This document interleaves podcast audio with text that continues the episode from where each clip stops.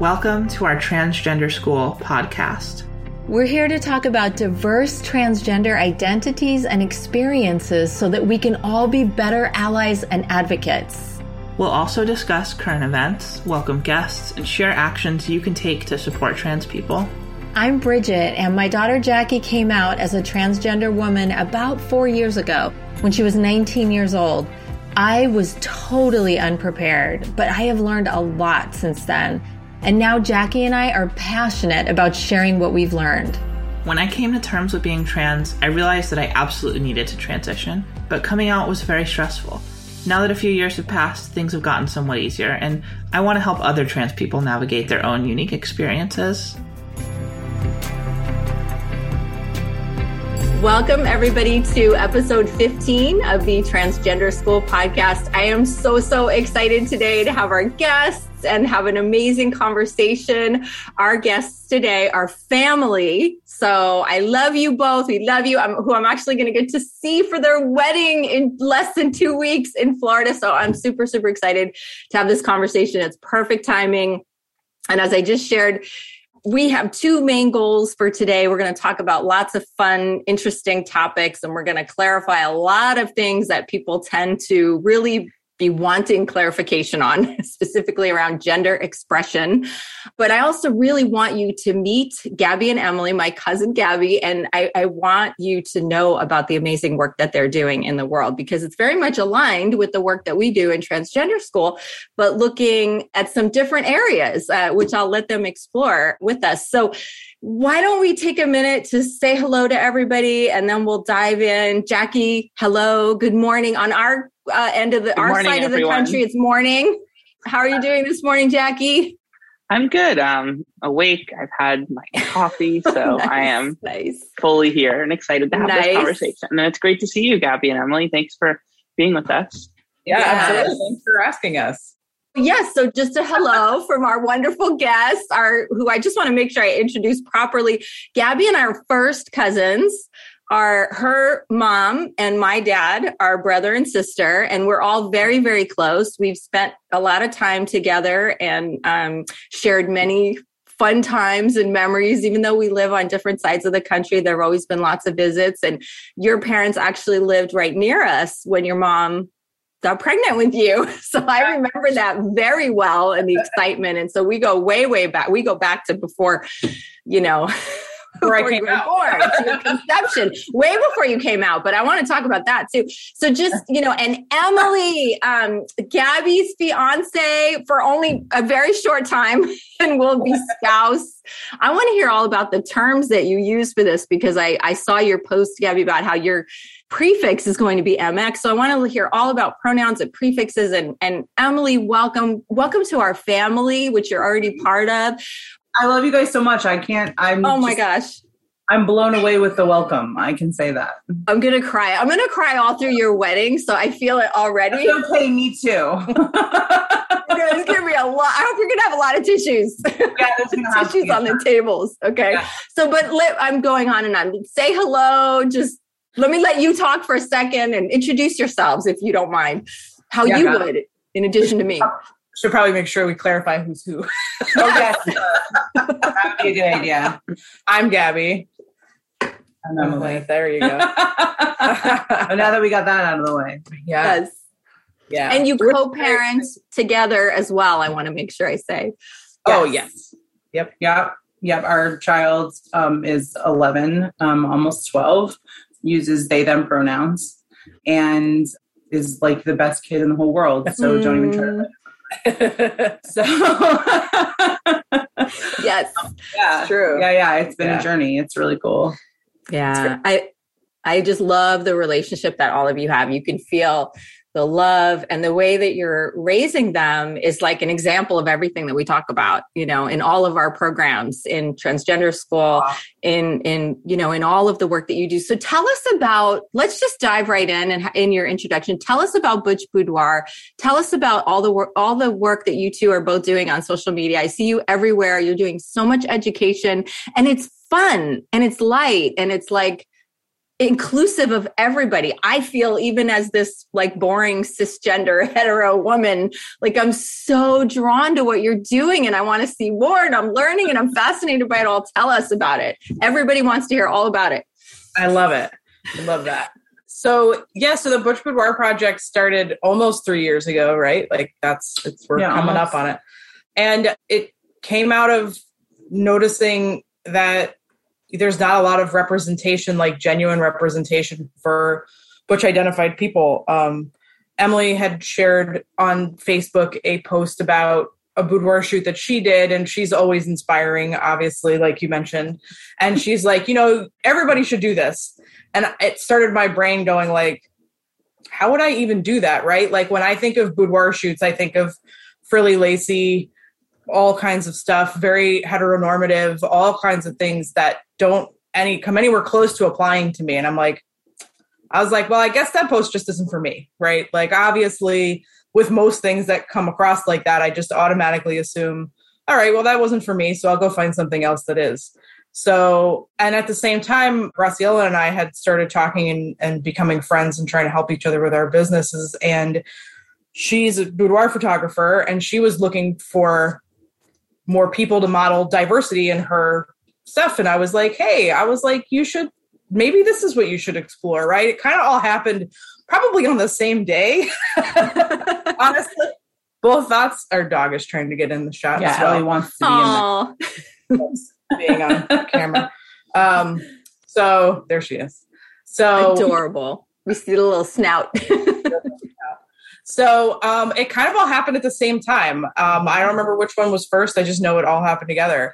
And Graciela was like, "Yeah, sure." And I was at the time we were running an organization where we had uh, regular meetups for queer women, and I was like, "Maybe you should come out and meet some people." And she's like, "Yeah, or you know, it could just be you." And I was like, "Whoa, whoa, whoa, whoa! I don't know about all that." mm, no, not me. That doesn't. No, no. It's just the idea, and then somebody else does it. And um, so we kept talking about it, and Emily was beyond supportive from the beginning when I brought it up to her. She was like, That's, yeah, why wouldn't you do that? Like, you need to do that. And yeah. so we did it. We did the first shoot. And then as I was diving in and I was realizing like how little representation there really was, I had a moment where I was like, this is just bigger than this one photo shoot to try to mm-hmm. do this. I was like, I don't know how, but I know that it is. And mm-hmm. again, talked to Emily and Graciela, and they were both like, "Yeah, I think you're right. So you should just do that, whatever it is. Just go for it." And that's how it started. And then it's just continued to grow. Started posting the pictures on Instagram and started posting more content and telling stories, and it's snowballed over over yeah. three years uh, so, to be a lot more. Yeah. How would you describe it? Like how so it's so everyone knows it's the Butch Boudoir Project. You can find them everywhere on social media. They have a huge following. Something gets posted, and I'm like so jealous of how many likes you get. No, I'm not jealous. I'm happy. I'm I'm so happy for you. I'm cheering. I'm cheering really, really, and loving everything. It's so beautifully curated, like the photography and the storytelling. There's so many pieces to it, right? And the calendar this is the Butches Butches in the Wild calendar. Everybody, you have got to order this right away. My favorite month, of course, is August because Gabby is featured. So it's like sexy and it's sensual, but yet we would say you look very handsome in these in the in your shoots, not beautiful, right? So there's so much to learn from all of it as well as just the the beautiful aesthetic and the or, or, the handsome and you know and everybody's different. You have a whole community of people who identify as butch in very different ways and present that aspect of their identity in very different ways. So it's very nuanced. So how would you describe what you're doing in the butch boudoir project?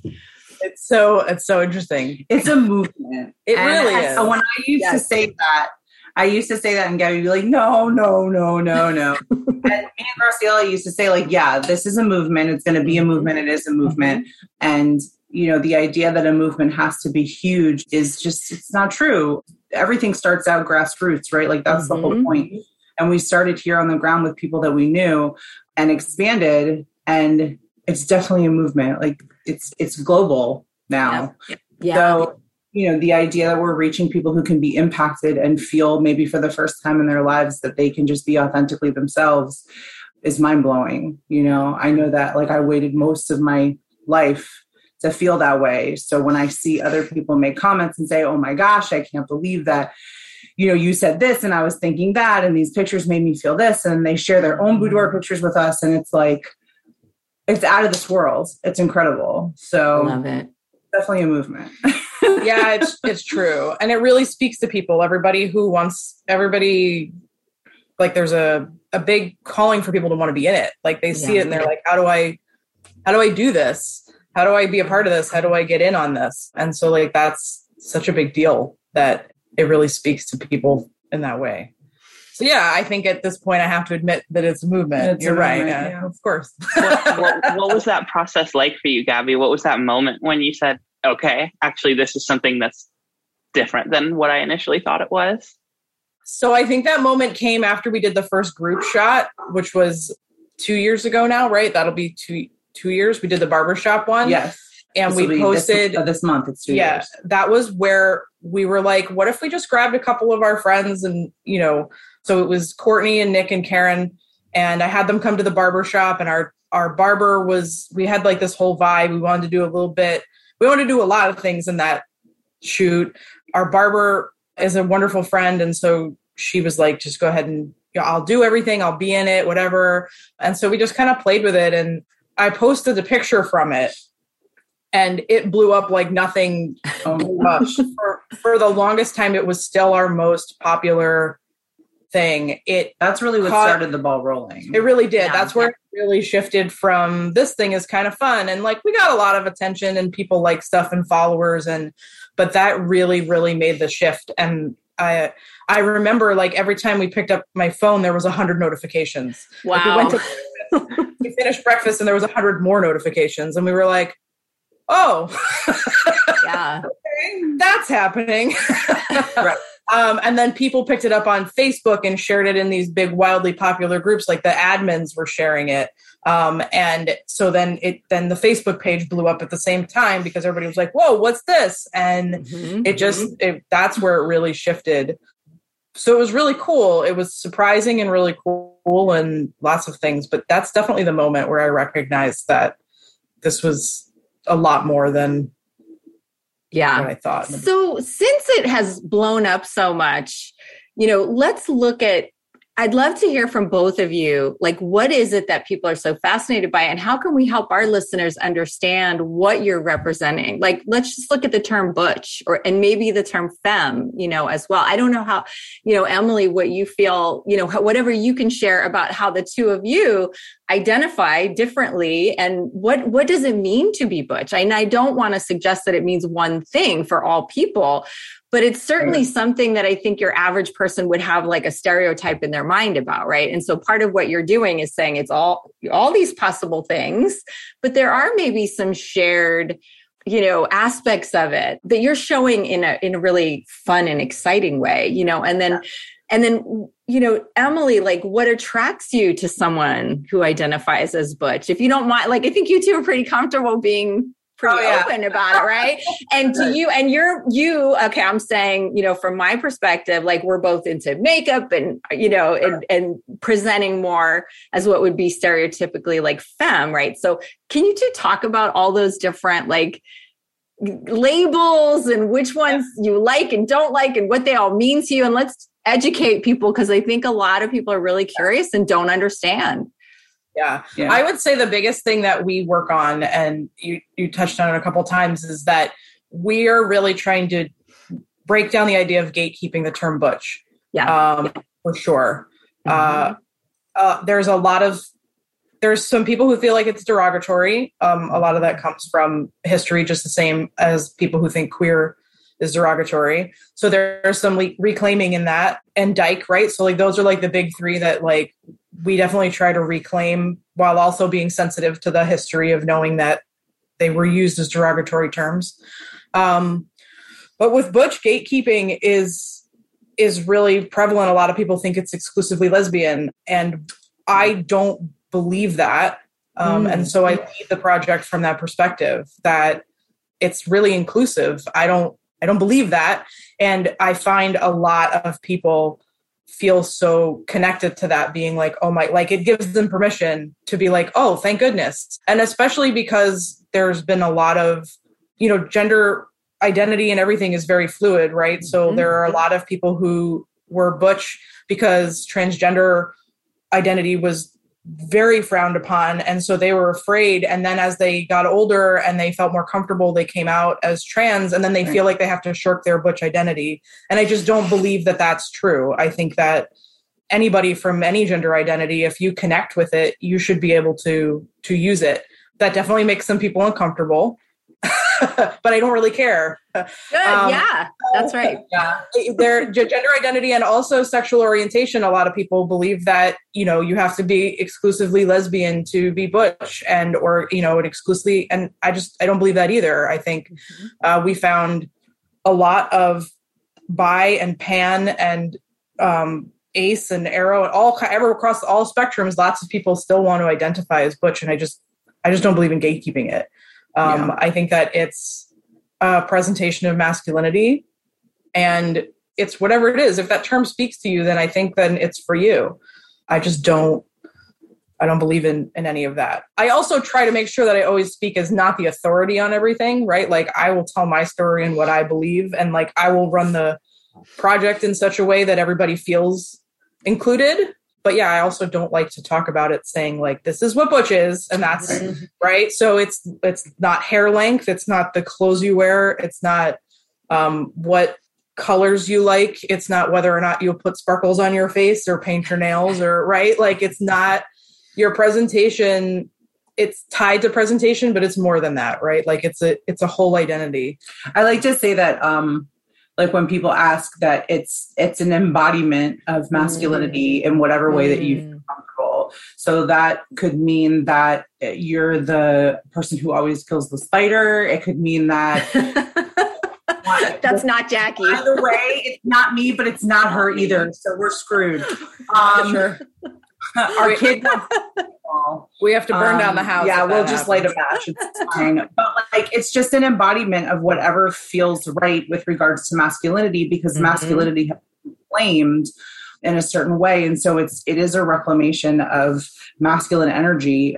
And you know, it's just it's cool. It's the gatekeeping thing is something that like I think we deal with every single day. There's not a single post that goes up that doesn't have somebody who thinks that they know what it means and it's supposed to mean for everybody.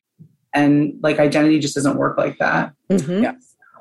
We do our best to educate in those scenarios and then also just protect everybody from that yeah being out there yeah. yeah. educate and block when necessary yeah, exactly right if there's a room for education i'll do it and if not then we'll block and move on and that's yeah. okay i mean if people are willing to learn and it's uncomfortable to learn um, but you know it's uncomfortable to get out of your space. And for a lot of people that can you know feel the rejection of realizing that they have said something that could be wrong um mm-hmm. it stirs up so much stuff it triggers a lot for people. So like and i recognize that right like in my own experience.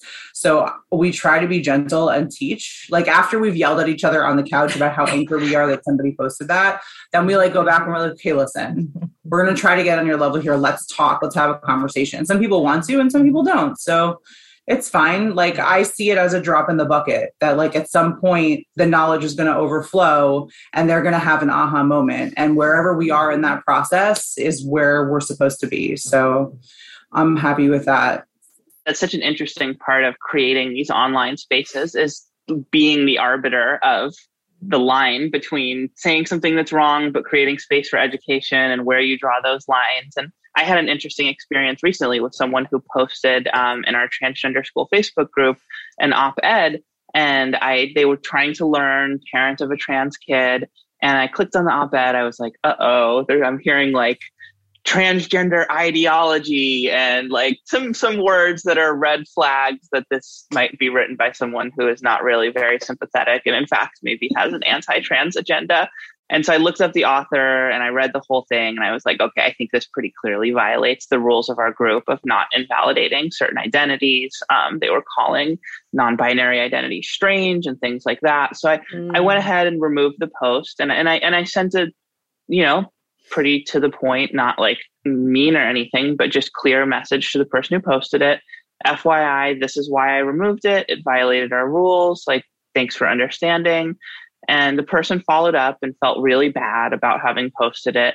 And we had a good back and forth. And I think it was uncomfortable for them, like you said, but they were willing to admit that they didn't realize that and they were wrong. And they actually appreciated the opportunity to be educated about certain terms that are really hurtful and certain ways of describing identities that are really invalidating. And I was it felt good at the end. I was like, oh well, that was a little bit uncomfortable for me and a little bit uncomfortable for that person, but I think we're both kind of better off for it. So I I, I think it's great when we can create space for those kinds of interactions. Yeah, um, I know you're talking about me a lot too, but I always point out that something I really love about transgender school is that you are very gentle educating, which isn't surprising because you know I know you both for my whole life, or and also before. before but your education on these topics is very gentle and very it feels i like to say it feels like a warm hug right? Like when you go into those mm-hmm. groups you're not abrasive you're you come at it from a very gentle perspective. We also try to do the same thing. Yeah, so yeah. which again makes sense because we're related. But um and i love that about it um, because it is uncomfortable but it takes another step for everybody to be gentle right? To understand that. And i think that especially I know Jackie will relate, right? Like we come from being the being the minority of we have lots of anger and we have lots of resentment and we have mm-hmm. trauma that came from that. So it takes another step to be like, okay, well, I'm not going to speak from my trauma. I'm going to speak from what I'm trying to do here. And so sometimes that's hard, right? Like, cause we're angry about stuff, right? And that's why, like, Emily's like, we sit on the couch and we yell about it first. and then our kid comes out and goes, are you guys okay? And then we're like, oh yeah, yeah, yeah, we're fine, we're fine. Don't worry about it. And often we use it to educate them too, though. To be perfectly honest, we oh do, yeah, we we are very open with them. We'll say, let us calm down, then we'll tell you, and we tell them what happens because they're going to see it. It's not eradicated. Mm-hmm. It yeah. might not be in our homes or our families, but it's it's not eradicated in the world, and we want them to know you know what's out there and to be prepared for it. But yeah, definitely. um, but yeah it takes another step to be to not speak from your anger about it right. and try to be gentle because some people do want to be educated and some people don't and that's when you block them right? Yeah, sure. and that's when they go. Okay. all right you can be willfully angry and exactly exactly. Emily i'd like to hear a little more from you if you don't mind because you are very much a part of butch boudoir project and doing lots of education and your posts are also so powerful and you're do you're having a lot of conversation around body positivity and sharing your personal very personal experiences in such powerful ways that there's so much to learn from and that really inspire and move me. I just want to say that i want to take this opportunity to say that because i like all the time but a like only goes so far right? Like you i'm out you know i'm out there watching. I, Talk, I post about that. I drop these really big like posts with all this information, all this stuff, and then I walk away from it because I way to do it. After I do that, I don't have the energy to interact. So I'm like, I'll heart people's comments, but like all of my students are gone at the end of that, yeah, right? Yeah. Um, I mean, I am. I'm about to be 39 years old, and up until I was 30, I was living a totally heteronormative life. I had been married twice to men and you know our our kids uh, dad was my very best friend in high school. And mm-hmm. years later after i divorced my first husband um, we decided to try to have a relationship and we made a, a beautiful kid out of it and and got married. And i grew up very religious and my body was constantly on the chopping block. I developed really young. And so my authenticity was not welcome in any space um, for most of my life because you know the fact that i had breasts and the fact that i had hips and i had a big butt like i had no control over this stuff. It just happened thank you, Mother Nature, because it has served me well. But back then, it was used to abuse me. And so I, I spent a long time trying to hide those parts of me and also play to the religious understanding that I was supposed to find a husband and make a whole bunch of babies and be a little breeding factory. And that was that was what I was supposed to do. Um, and I was boy crazy, like super young. And I thought like my only job was to like get my MRS when I went to college and to find a husband. And like this was this was the point, right? So having experienced that my whole life, I also knew that I was um, I was attracted to women. And we've had this conversation that the first time it ever really hit me, I think I was like 10 years old and I mm. saw k.d. lang in an interview on TV, and I was like, what was that? uh-huh. like, there was a moment for me where the concept of masculinity existing in a space that wasn't a toxic religious man who was going to be the head of my household struck me, you know? Mm-hmm. And so I never really did anything with that. I always knew that I was attracted to women, but it was just not an option for me. And as I got older and I was in college, like I started to kind of like explore some of those feelings, but I still really didn't do much with it, you know, and and then at 30 years old with a year old and a husband, I had like a light bulb moment that like I had to figure out what the hell was going on because it wasn't going to be one of those situations where I could just be like, I'm bi and that's cool. And I'm just now I'm not going to talk about it anymore. Like I needed to be able to be authentic to who I was, you know, and, and I like, I guess I came out, right? Like I knew what the things that I knew about myself, but it was time for me to just be true and authentic. And so, all of that to say, right, like as a straight passing cis woman for my whole life, why and being femme, right? Like I've always been real feminine and sparkly mm-hmm. and pink and right. So why does this project mean anything to me? And the reason that it means something to me is because I saw myself as like a 20 year old woman looking at these pictures going the masculinity that i'm attracted to doesn't have to be a cis guy. It doesn't have to be the husband that my church and my family and everybody told me that I was supposed to have, um, like that that that could be existing that existed in in other people, um, mm-hmm. and like you know connecting with cis men was not something that was entirely easy for me but connecting with people of other genders has been far more easy for me mm-hmm. and far more enjoyable as an experience so this was a really big deal because I also could be like, when I first came out, I'm like, I'm a lesbian. And that's not how I feel. I don't feel like I'm exclusively attracted to people who identify as women, but I feel like as a whole, I'm attracted to people who I connect with.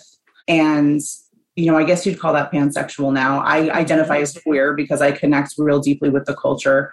But you know, this project meant so much for me because I thought about how many young women who are raised up in long sleeves and long skirts that could never show their bodies and always thought they had to have a husband, that there was something more that they could see, you know, and that was really important to me. So mm-hmm. that's connections to this project. Mm.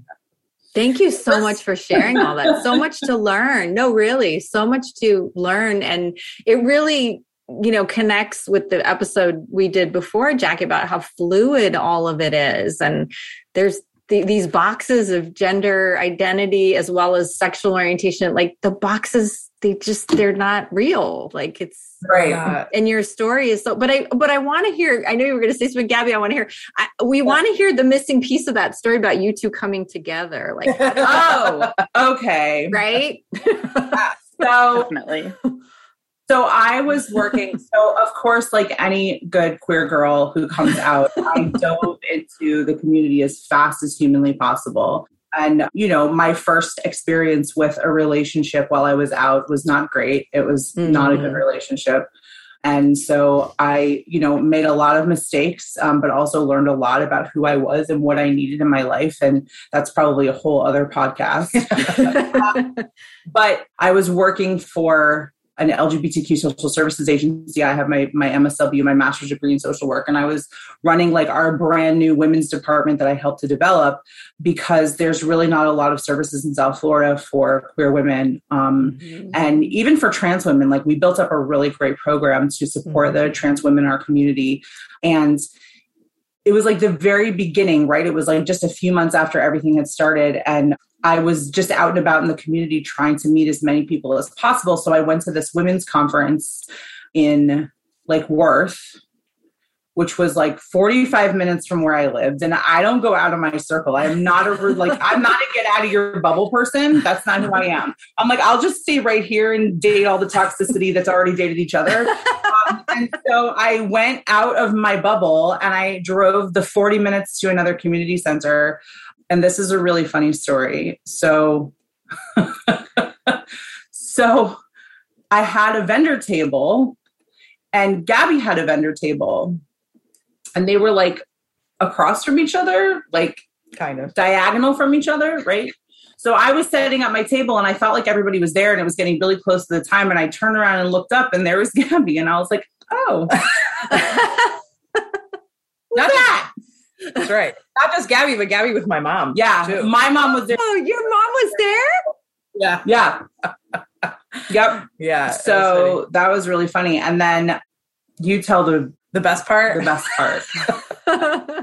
so yeah, so my mom was with me. Um and uh, and so, Susie, who we love, love, love.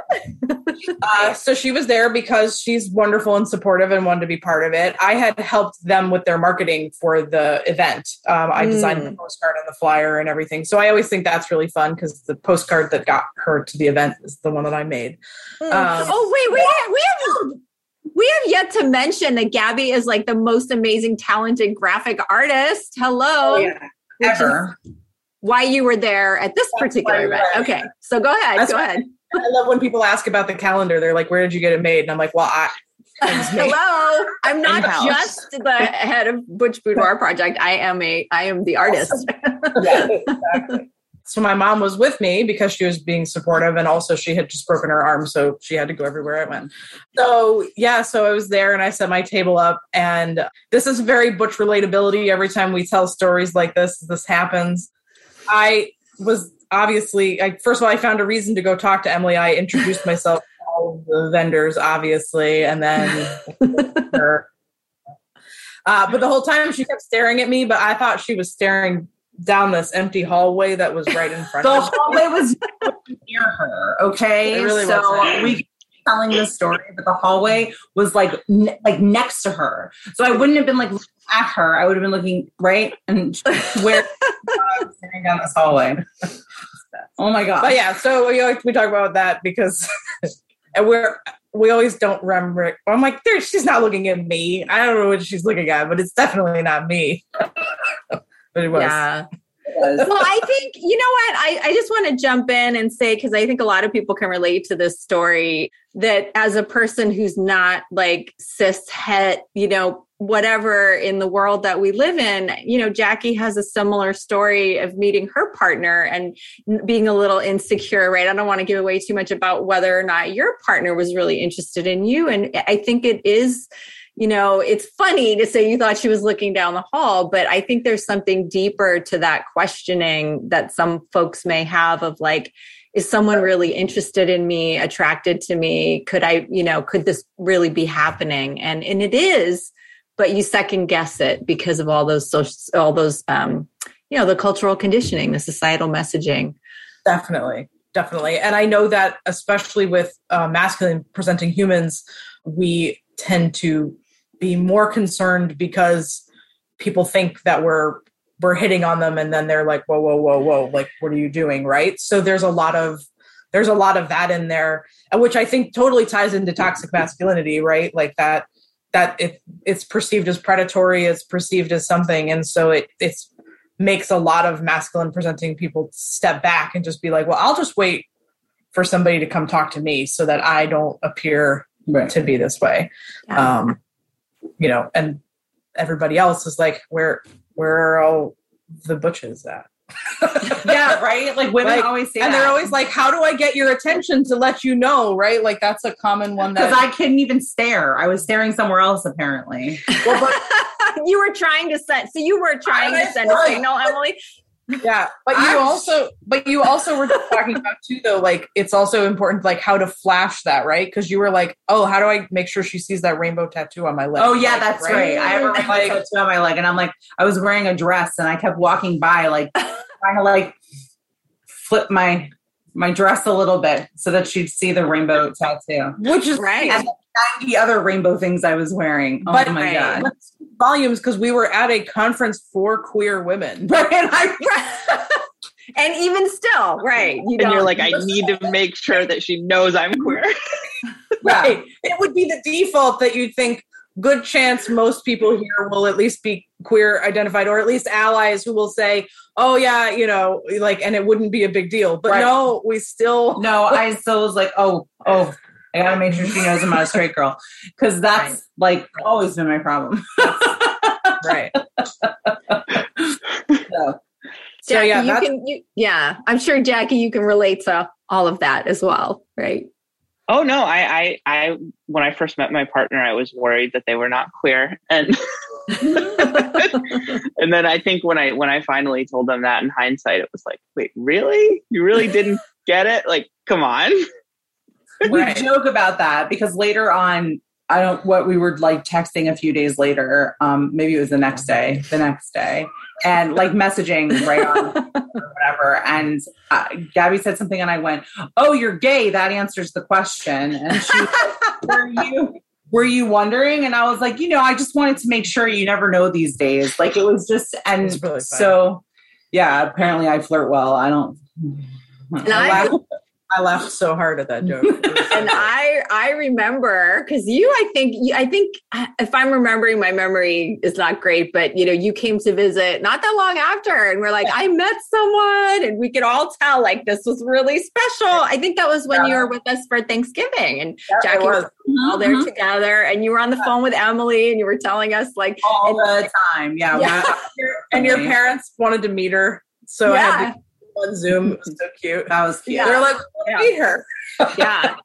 And I was like- now, and so there's lots more to that story, but they're getting married in a matter of days. You're getting married in a matter of days. And okay, so let me, I, I want to make sure to get this one thing in there that I had in my notes, and it's going, wait, we're going back in time, everybody, but a really pivotal like experience because I look back on it a lot in terms of how clueless I was, was my wedding. Okay, let's just talk about my wedding for a minute. So I'm, you know, I'm getting married. I'm 24, which now I'm like, holy, what the hell? You know, I was 24 when I got married. You all are older than that. Well, Jackie, almost older than Well, that. I was tw- I was twenty three the first time I got married. So Isn't I'm that crazy? Don't you look back now and like it's really young. It's really What? young. So I did what?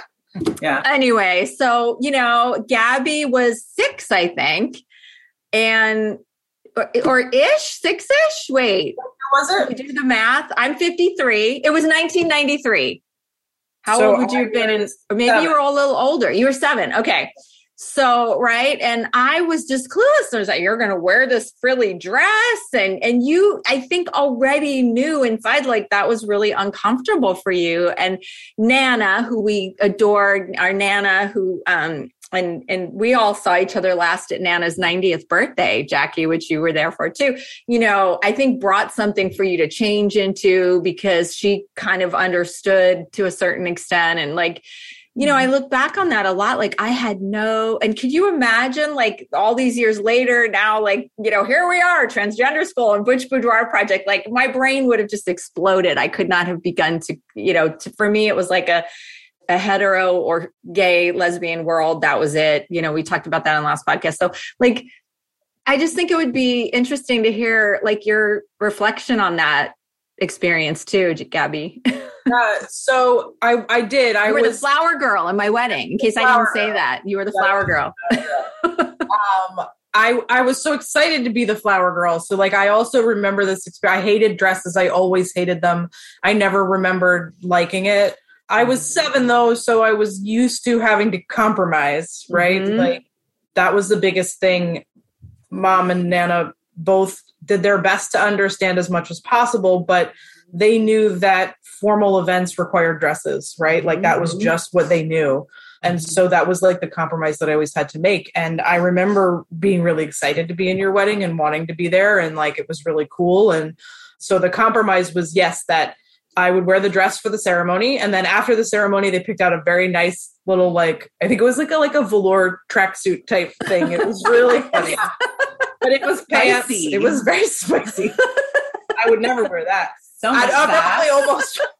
I'd probably be like, maybe I'll wear the dress now rather than the velour tracksuit. But I love a good fuller. but that was the compromise that it was like, okay, if you can make it through the ceremony for the reception, you can wear this. And I was okay with that. I mean, I was really uncomfortable in the dress, but I I could also respect that it was what somebody else wanted, right? Like that was I was used to it. I, even at 7, I was used to the fact that to go to the theater, to go to a wedding or to go to these things, you had to put yourself aside to do the thing that you had to do.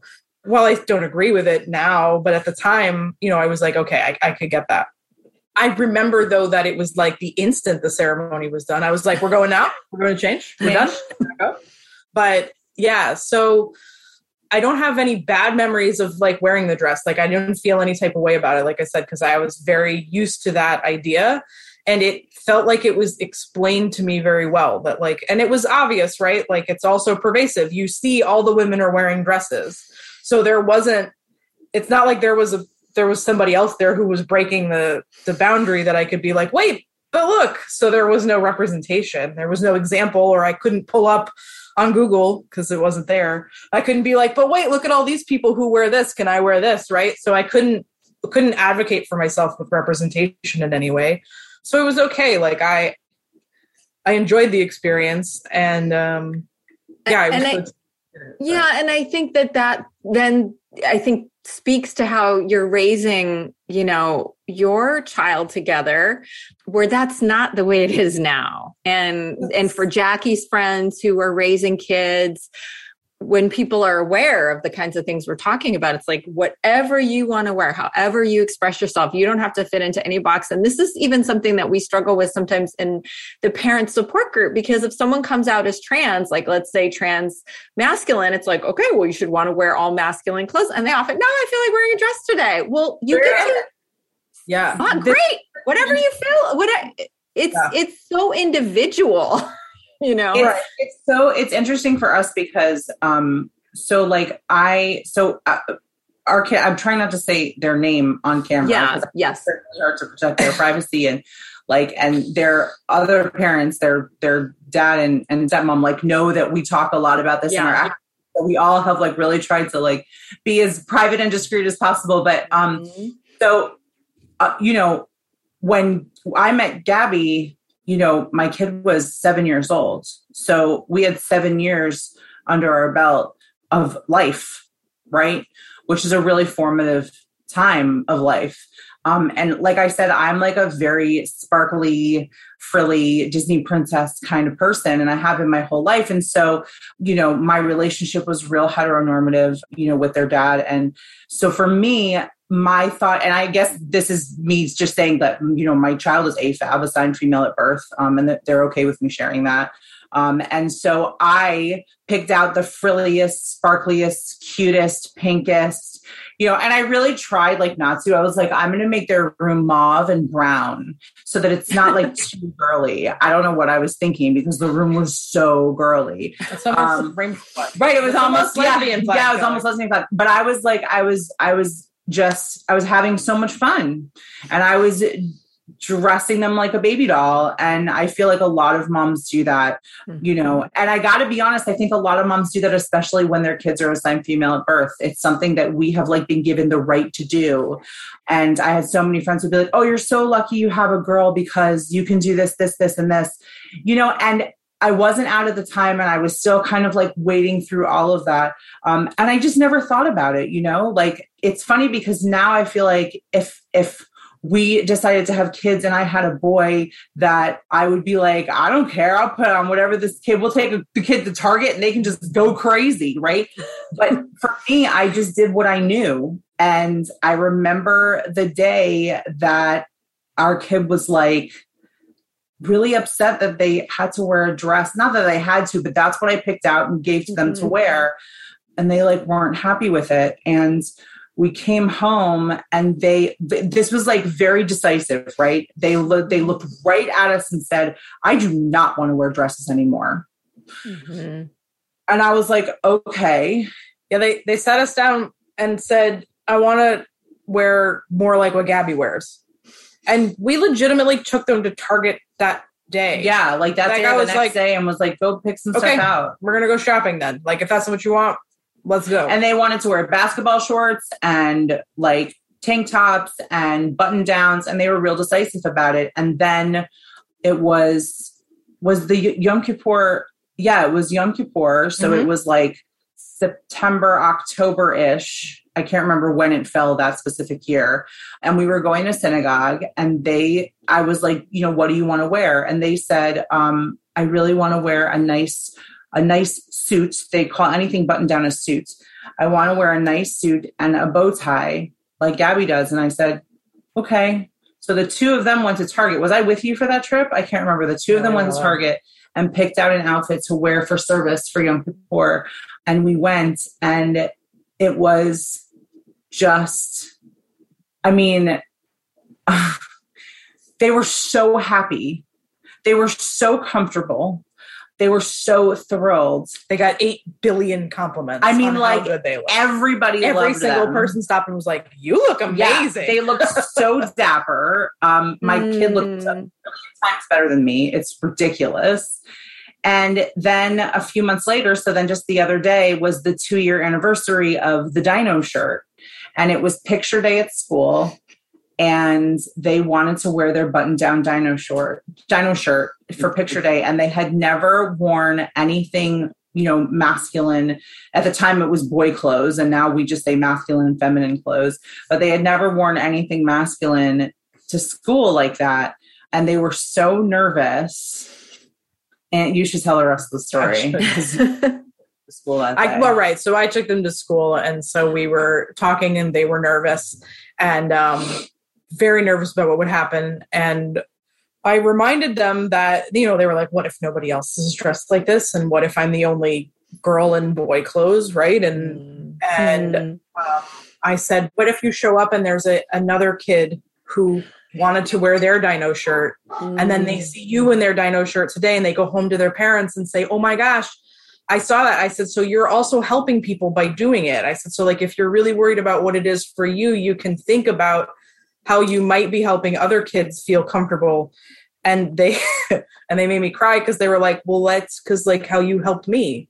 And i was like oh, oh. Yeah. All i did was that's it. But like yeah. that's the reality of living in authenticity is that yes. as older queers right like we're the old millennial crew mm-hmm. and i feel like we owe it to younger folks to like say, hey, this is who we are. And since we feel comfortable being out and authentic, because not everybody does, but because mm-hmm. we feel comfortable with it, I feel like it's our responsibility to really do it. Because yeah. then you get eight year old, nine year old kid who's like, I mean, I guess they were, they were, yeah, they were nine and a half, almost 10, who feels like they can just be authentic. And then it was only masculine clothes from there on out, right? So they were mm-hmm. super, super adamant about it. I mean, like they didn't want to touch a dress, nothing. They didn't want to touch sparkles. They didn't want to touch anything. And then, like, maybe six or seven months ago, they were like, Mom, can you buy me some makeup? And I was like, Sure. And I bought them some makeup and they got some makeup for their birthday. And then they were like, kind of, the pendulum was coming back. And then uh, it was probably three months ago that they said to us, My pronouns are they and them. Mm-hmm. And we were like, okay. They were not happy that we didn't throw a party.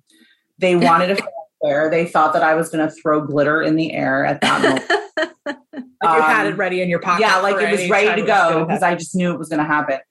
But since then, since they they told us that, and we had the conversation about you know their gender identity and everything, they've just kind of been very fluid in the way that they dress. Mm-hmm. Mm-hmm. And they picked out a dress for our wedding, but they're also going to wear a, a button-down shirt with a bow. Like they, they just, they just want to be fluid in who they are. Like they don't, they don't want to be held to any box. And I'm like, you go.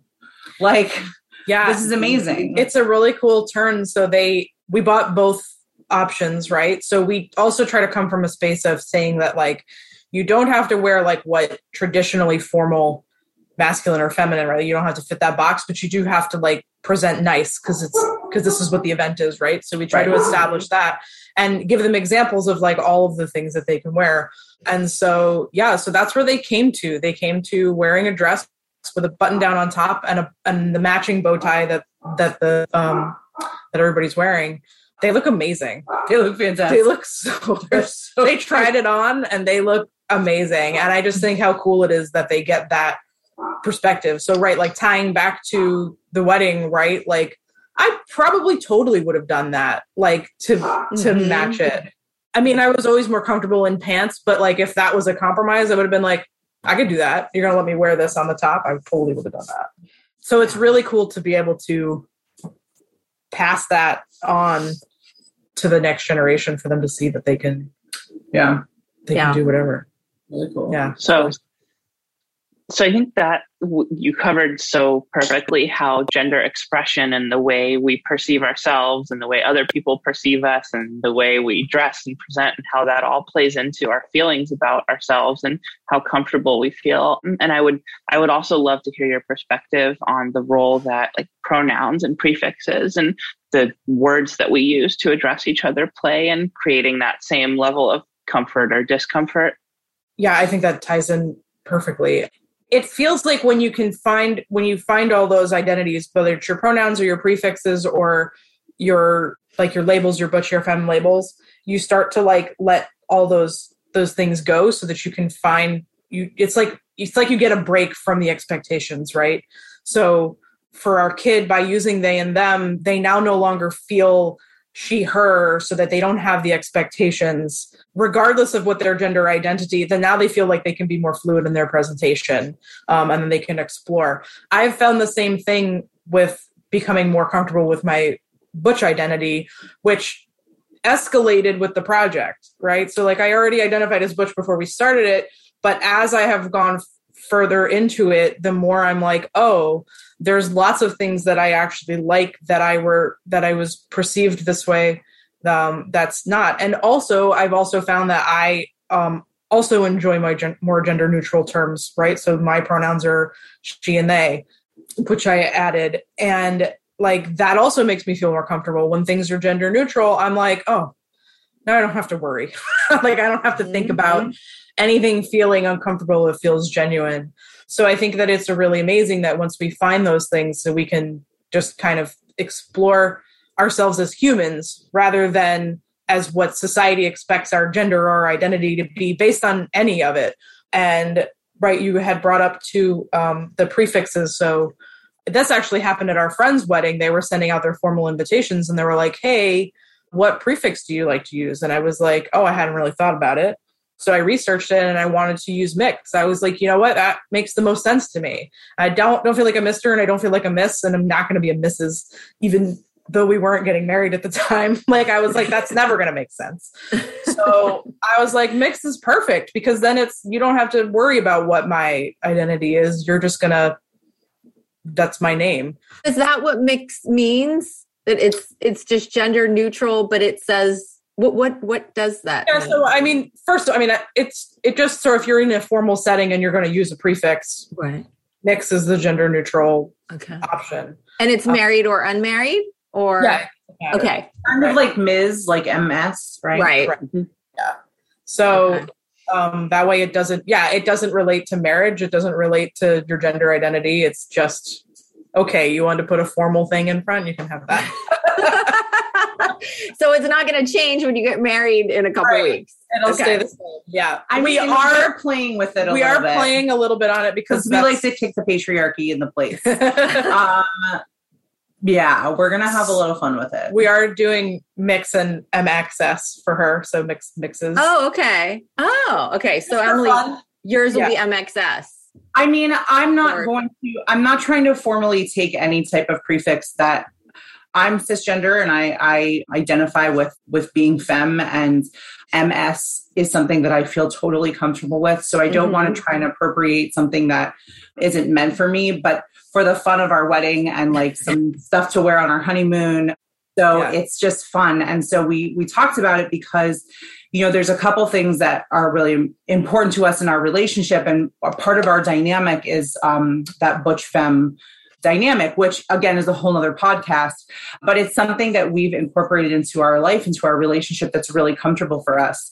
And a lot of people, a lot, a lot of younger folks, but a lot of people also, you know, just cishet people feel like it's so heteronormative. Why would you do that? Does one person just want to be the man and one person wants to be the woman? And that's not what it's about for us. Mm-hmm. Um, you know, it, it's a really, really great dynamic that works for our relationship. And so mm-hmm. the funny thing though is that like I'm the fem one and Gabby's the butch one, but Gabby is going to have my last name.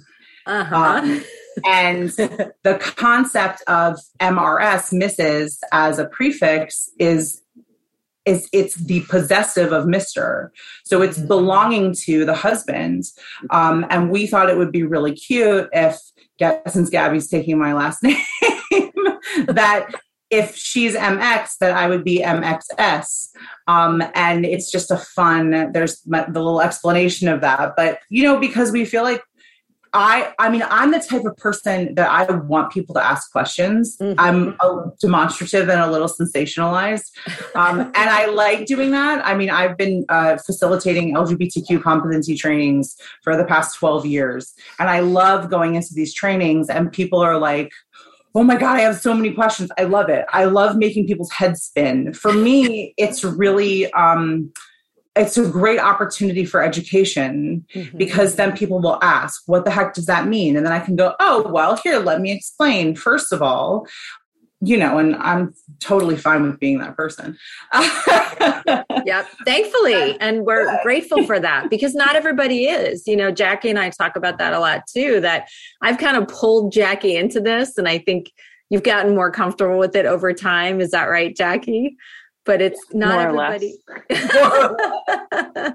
you know, yeah, I mean, not everybody is comfortable. It's so personal. You know, it, you have to bring yourself and your personal experiences to it. And, um, you know, I think I pulled Jackie into it because I think I know that she's very confident in who she is. So it's not about that. You know, it's not about, right? There's no question that you are confident in expressing who you are and you know and sharing that with the world. It's just a matter of you know that it's it's exhausting too. Let's just be honest. It's exhausting for everyone and we all have many many obligations in the world and things to do in the world. And you face you do face a lot of pushback and hate. And you know jackie you just sharing the story about having to confront someone in our facebook group i didn't even know about that. You didn't even mention that to me. And so just well i thought sp- speaking of hate, I thought it was interesting because I was just out at dinner with a couple of friends last night, and uh, one of them brought up transgender school, and another friend asked, "Hey, have you ever like gone on Fox News or anything?" And I told them about how didn't Fox reach out? I told them about how Fox reached out to us, and I said, "As absolutely, absolutely that not like we."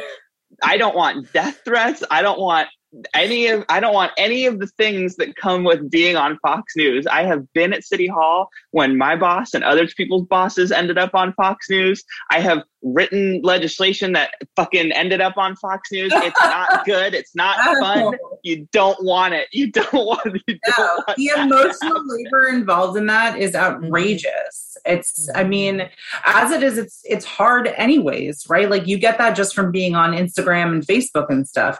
So I think that when people say like, "Oh, well, you know, you should get on every platform to educate," like, no, you go on a platform as a cis het person who has something to say about this. Don't put that emotional labor on us. So, mm-hmm, I mean, mm-hmm. but that's part of the reason why I'm loud because I know that I pass as straight, because I know that I am cis, because I know that I'm femme, because I know that um like people will will hear me in a different way. I'm not diehard anything except for human. And so I am loud about it because like if people will listen, then I'm going to talk. I just, you know, and if that does anything for my kid, because really that's what I always think about is that, you know, it, it's my child that they're talking about on Fox News. It's my mm-hmm. child that they're writing about. Um, you know, it's my child that certain authors that uh, won't be named are talking crap about and mm-hmm. creating dangerous situations for. And so, yeah, I'm going to be really loud because um, because I've got the microphone and so I'm going to do it. And that's hard too because I don't want to take up space for the people who who need to tell their story. Um, so like it's a fine line to walk, but I know what the emotional labor looks like, and it's like I guess it's easier for me because I don't mind it as much. Mm-hmm. I Yeah, I, I get fired up. Clearly, I love it. I love it. The fire is needed. It is much yeah. needed in this I was going to say I love that um that Jackie you've opted to be part of the activism. I remember when you came out um and we talked about this um too that like I mean I was the only out person in our family. Yeah. Yeah, thanks thanks Thank for you. thanks for thanks for doing that. Thanks for going first. My Thank pleasure. You. Yes. But I remember when you came out, Jackie, and we had a bunch of conversations and a handful of conversations. And I was very excited for you. I was very excited to have other family members in the family. And I was excited. Um, but I remember asking you, you know, like, oh, you know, do you think you might go to Pride? And you were like, you know, I'm not sure I'm going to be an activist in this. And I remember being like, that's okay. Like, you know what? Like, you don't have to start there. Like, when I came out, this marriage that I'm about to have wasn't legal. Mm-hmm. So I had to start in the fight. There wasn't a question. There wasn't any room to breathe, right? There were there wasn't anything for us. So I had to be activisty. But I remember like thinking that it was so cool to be free that you were like, I'm not sure. And I was like, that's okay. Like we did all this work so that you didn't have to do it now, right? You could find your own space in it, your own voice in it, and whatever that yeah, meant for yeah. you you've always been an activist like it's in your blood and everything that you've done throughout your whole mm-hmm. life right like that i i've remembered that my whole life watching you and i was like i'm sure she's going to come around and actually be an activist but like it's great that you took the time to be like i'm not sure that this is going to be one of those things i just always thought it was cool but i also love to see that you found where you wanted it to be right like that you, yeah. were like this is what i'm going to do i'm not going to do this this is how i want to do my activism yeah, I mean, I've talked about this before, I think, on transgender school, but I, I, I am glad you brought that up because it's so important to point out that, like, coming out in what was it, 2017? 2017. Yeah, coming out in 2017 in San Francisco, like, that was such a privilege and such a unique experience that I got to have that so few other queer people and trans people get to have. Um, and in so many ways, that is that is what I have to thank. Like having that experience and that privilege is why I'm able to be so comfortable in my identity and in being an advocate and in creating these spaces and telling Fox News no and like doing all of these things is because I had that safe space to really come out and become comfortable with myself and learn about my community and get to know other people with similar experiences. Um, and, and I think that's part of why I feel so motivated to do this activism now is because it's so important to create more of those spaces and to try to make as much of this world as possible um, a little bit safer, you know, one one step at a time for people like us.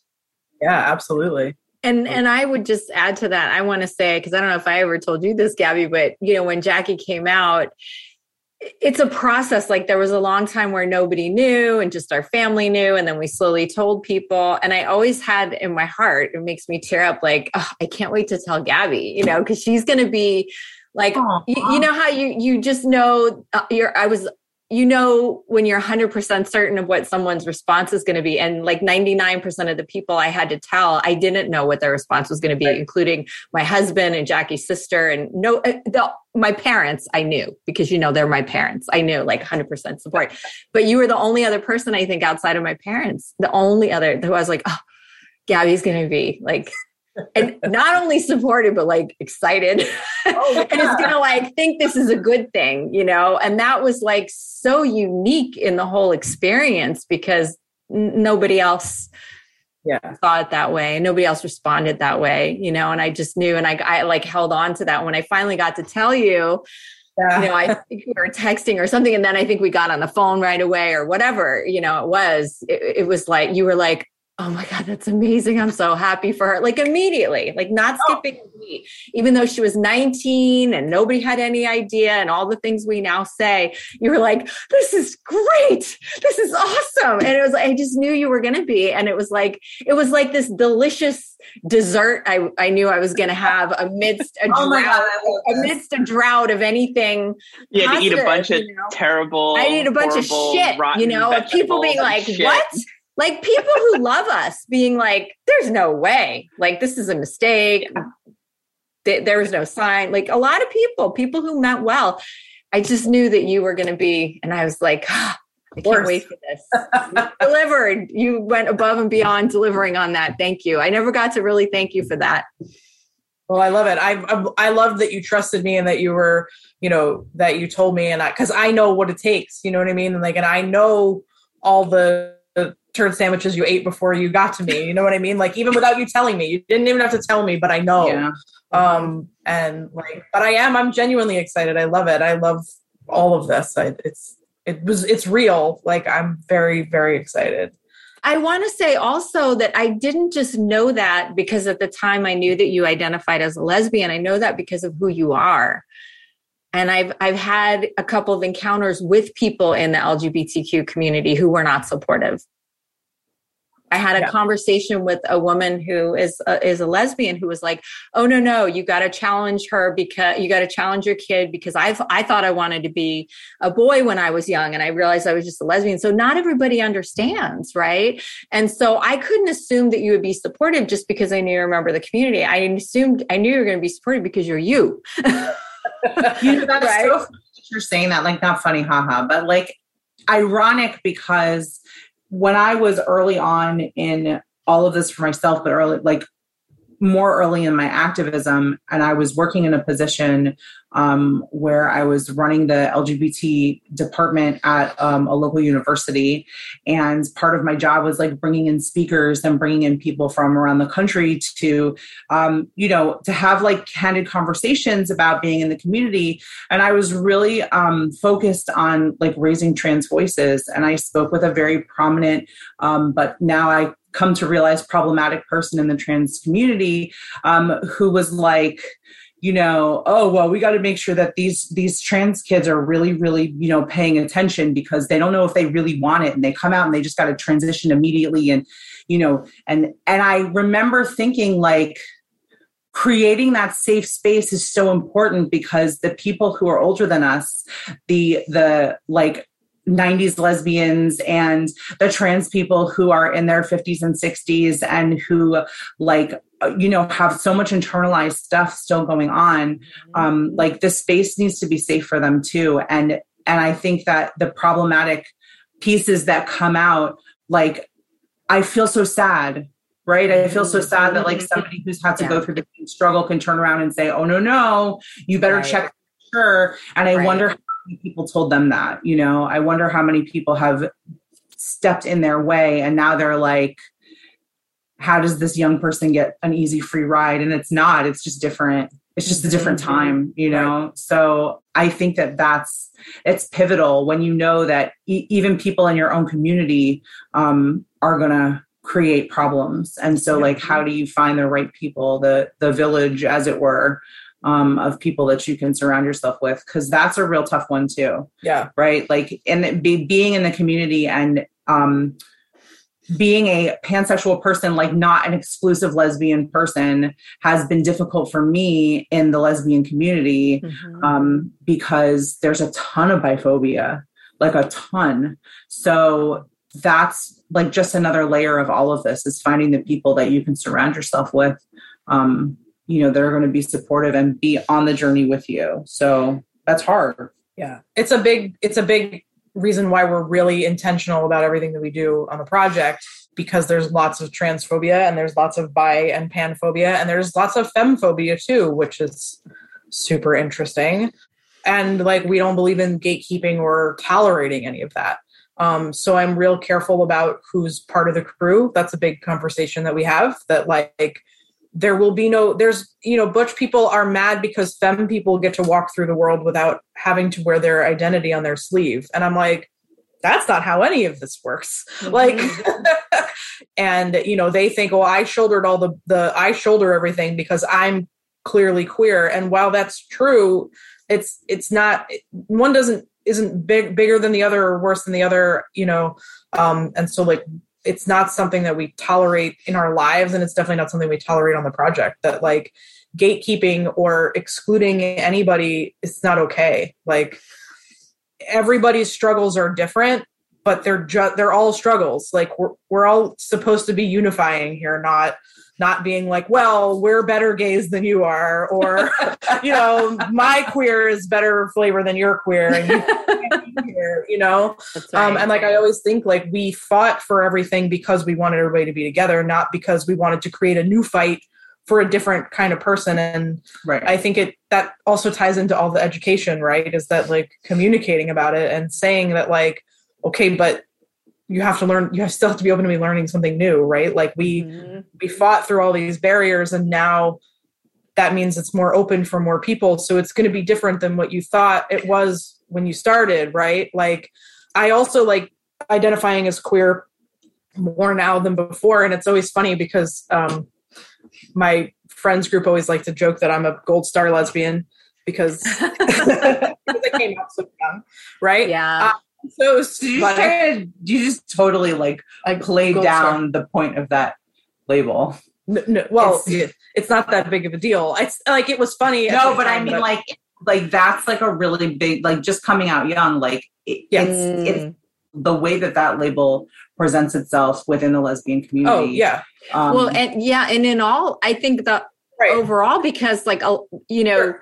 it takes, and I I feel like there's a different type of courage and you know and um, experience when you come out young. I do think that should be recognized. Not that it's not courageous to come out at any point at 19 at 30 at 40 or 50 right. but you were how old gabby? I was 14 you were 14 and did not have a i mean i'll be honest did not have like a hugely supportive i won't say supportive but like educated family. We weren't all we weren't all right. like so yeah. anyway, I think you deserve a lot of credit for that. go ahead, go on. but sure, but terms like that, you know, aren't you know don't mean anything. But everybody right. would, um, you know, they were funny then, and now it's not really something that like you know we'll crack jokes about it or something like that internally. But it's not something I would you know publicly talk about in a proud way or anything like that because it doesn't mean anything mm-hmm. and also i would always confuse people because i'd be like well i don't really know what i'm going to be like when i'm 50 mm-hmm. like like this i can tell you that up until today i've only been attracted to this type of human. I don't i don't know 50 year old gabby yet so i couldn't tell you what she's going to think exactly. um, like that's so crazy. And i'm like but how how do you know? Like you don't know either like but right. And that's yeah. so important especially for parents listening to hear you know because unlike you two and your i think your model of parenting i'm i'm so hoping that people follow the lead on because so many parents they want to put their kids into some kind of box even if they're supportive and they're like great you're sure. gay? Great. Okay you're in that box. That's easy for me right? They, they that doesn't work anymore. It's like it's all fluid and it could change yeah. and it could evolve and we could become more aware and we could you know like emily described you know know that there and like jackie described in our last podcast i learned in our last podcast that jackie knew she was bisexual from a much younger age than she shared with us. I did not know that. That came out on the podcast. We got a lot of response to that by the way jackie. People were messaging me like oh my gosh i can't believe you put that I'll on the air. Of, like I'll try to think of something else you don't know for the Yeah, like a next episode. We could do an episode on like bombshells from Jackie that Bridget never knew. How can I surprise mom on every episode? How can I come out? I mean, it's funny because I came out at 14. I definitely knew way earlier. Um, but yeah, I didn't have any exa- I didn't have any examples. I didn't have any examples in media. There was no representation really, right? Yep. Like yeah. Our family was decent about it. You know, that's kind I, to say. I think you probably got a lot of pushback. there was pushback for things and there was it, there was more pushback for gender expression than there was for gender identity Mm-hmm. um it was Yep. a lot of that's fine but you can't dress like this or that's fine but this step is too far and that also changed in time my mom is like the number one supporter out of all of this. She She's wants great. to see the photos. She bought a calendar. She when i told her that my so prefix cute. was mixed she was like great and used it the next day. Like you know it's she's really come to terms with the education.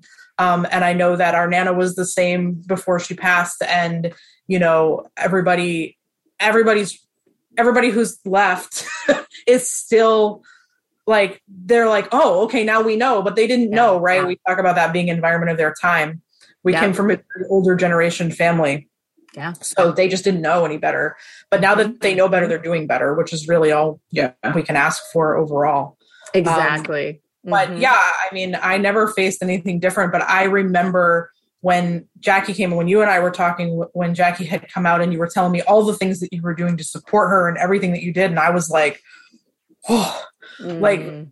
all that our family did, again, nothing wrong with it, was like, okay. Mm-hmm.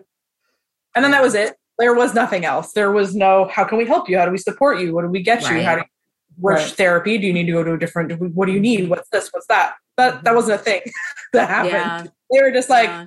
Cool. Anyway, I was Yeah. place. I remember when after Jackie came out and talking with you, Gabby, and uh, you probably don't remember because it's silly, but apologizing to you and saying like, "I'm sorry that when you came out, I didn't step up. I didn't know better. Like I was part of, you know, I'm a lot older, even though we're first cousins, because our grandmother had so many kids."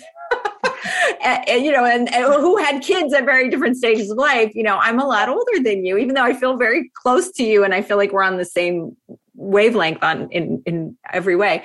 You know, I remember saying like, "Gosh, I you know, I remember when you came out, and I I don't I don't." think I said anything. I mean, I just I didn't think anything. I remember just being like, "Well, yeah, you know, it made sense, you know." Sure. Um but like Nobody- I didn't like I didn't know he was surprised, but I didn't do anything to reach out and be like, "Hey, how can I support you?" You know, so I just I just want people to think about that and think, you know, all these things we're learning today about how to support young people and and support groups and therapy and all the things we mm-hmm. educate like anybody can reach out and be that person and it's up to all of us. It's not like oh well i think their parents are supportive. Like you don't know that. Like reach out and if you if you have resources and you have support to offer please you know because um, a- you're right. That was not something that used to happen and it's slowly changing. So Yeah. so what would we like to what would our final thoughts be for our audience? And we can chat more after after jackie runs as a family if we want but um what any final thoughts for listeners? I think we you know we kind of went in a lot of different directions but we covered everything we wanted to. We we really i i wanted to really dive deep into gender expression gender presentation um, the fluidity and diversity of how things change and evolve and the complexity of it all that it doesn't fit into any of these neat boxes or categories. And you two are like shining examples of all of it in who you are and how you're raising your child together. And the relationship that you're in and that you're now going to you know bring to a, a formal consummation in your wedding which i get to be at which is so exciting so any final thoughts uh, jackie and then we'll we'll ha- leave the final words to gabby and emily Uh, well, first I want to say remember to plug all your content, Butch Boudoir, and yes. everything. And we want everyone to check you out. I know you're on all of the social media, so definitely check them out. Um, but I just want to say thank you so much for being here. I think this was a really, hopefully, informative conversation for everyone who listened. Um, and just want to echo my mom's comments about, um, you know, I think what a great example you set and how great, what great work you're doing educating people. And um, looking forward to supporting each other in our work moving forward. oh wait and jackie since you mentioned plugging which they're going to do in a minute let's plug our stuff first we got it we forget Plug everything. we'll plug, Plug all it. it. plug Okay. you start the plug jackie what do we want to plug All right. Well, Transgender School, you can find us on all of the social media. Um, and on Patreon, patreon.com slash transgender school. Um, our podcast is on all of the platforms, um, although there's the whole Spotify thing. So maybe I don't know if we should. Oh gosh, Spotify we gotta, anymore, yeah, we we'll gotta have talk that, about we'll that. have that. we gotta we'll figure that, that out. offline. Yes. Pick your favorite podcast platform. That's the way. oh my gosh, I get this. Pick, choose everything- your podcast platform carefully. yes. I'll, And I'll, leave my- our- I'll end my plug on that.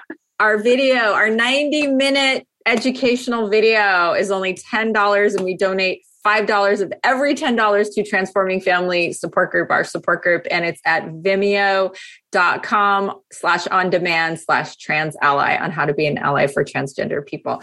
Now you take it away, Gabby and Emily. Tell us all about your final thoughts and, and everything you're doing and where people can find you. Okay, so where you can find us, uh, it's Butch Boudoir Project. You can find us online. It's butchboudoir.com. You can also find it if you type project in because I bought both. Uh, and Instagram, TikTok, and Facebook, it's all Butch Boudoir Project. We also have a Patreon, but we also started a Substack, which is where I'm going to dive a little further into talking more about my story and our story and including some more people on there. So you can buy our merch. The calendars are up as Bridget has hers. Mine's farther behind me. There it is. The cal the 2022 calendars you can still get a hold of. There will be one in 2023. But we have some butcher farming merchandise and all of it supports what we're doing because everything that we do is just volunteering our time. Everybody who's part of it volunteers. So everything that you buy or order or donate to all just comes back to helping that. So Yeah. I think that um, probably the most important thing that we can leave with is that you know recognizing that that gender and sexuality and presentation and people in general are fluid. You know, we're not linear. We don't exist as a monolith, and that you know allowing people the space to be authentic at every stage in their life um, is honestly life saving. And when I think about Yes. the the stuff that I've done as a social worker and the youth that I've worked with in the community, you know, the number one thing that always comes up is that not feeling supported in authenticity, no matter where that is, uh, causes some of the highest mental health disparities that we see within the community. So, um, you know, if there's like nothing that you picked up from any of this today, the biggest thing is that just allowing people to be who they are in whatever space they feel comfortable, whether you're comfortable with it or not, is really, um, you know, the best way to support somebody. So if you just don't know how to support someone and you're still wondering how to do that and you're like concerned and nervous and you don't know if you're going to say the right things and honestly the absolute best way to support somebody if you don't know how is just allowing them space to be authentic. And then you can learn from there by going to transgender school and going to Butch Boudoir and checking out um, all kinds of, of ways to develop yourself as a human because we all deserve that space. So, yeah. Emily, what you just said is the perfect end note. I could not possibly add anything except that I had chills as you were speaking and my eyes are filled with tears because that's the world we want to live in. Thank Yeah. you. Thank you, thank you, thank you. Thank we you. love you. We love you so much and we are so grateful to you. Okay, bye everybody. Thank you so much for listening to our Transgender School podcast. We hope you learned something new and that you're inspired to learn more. If you enjoyed our conversation, please subscribe, rate, and review the podcast. And please be sure to check out our website, transgenderschool.org. You'll find many valuable resources there, including news about upcoming courses we'll be teaching. Make sure to join us for future podcast episodes. We'll catch you on the first Tuesday of every month.